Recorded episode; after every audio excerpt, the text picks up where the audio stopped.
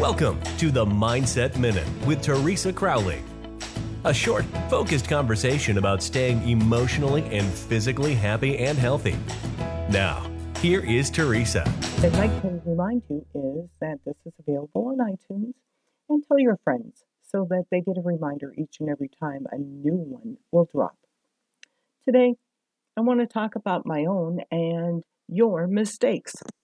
Mistakes can make you humble, and it comes with learning experience. It comes with something extra. A mistake comes with something extra. I hope that you can, you know, take the time and the knowledge with the rest of your life. When you achieve something, how do you feel? Do you feel proud or do you feel arrogant? I hope it's not the latter.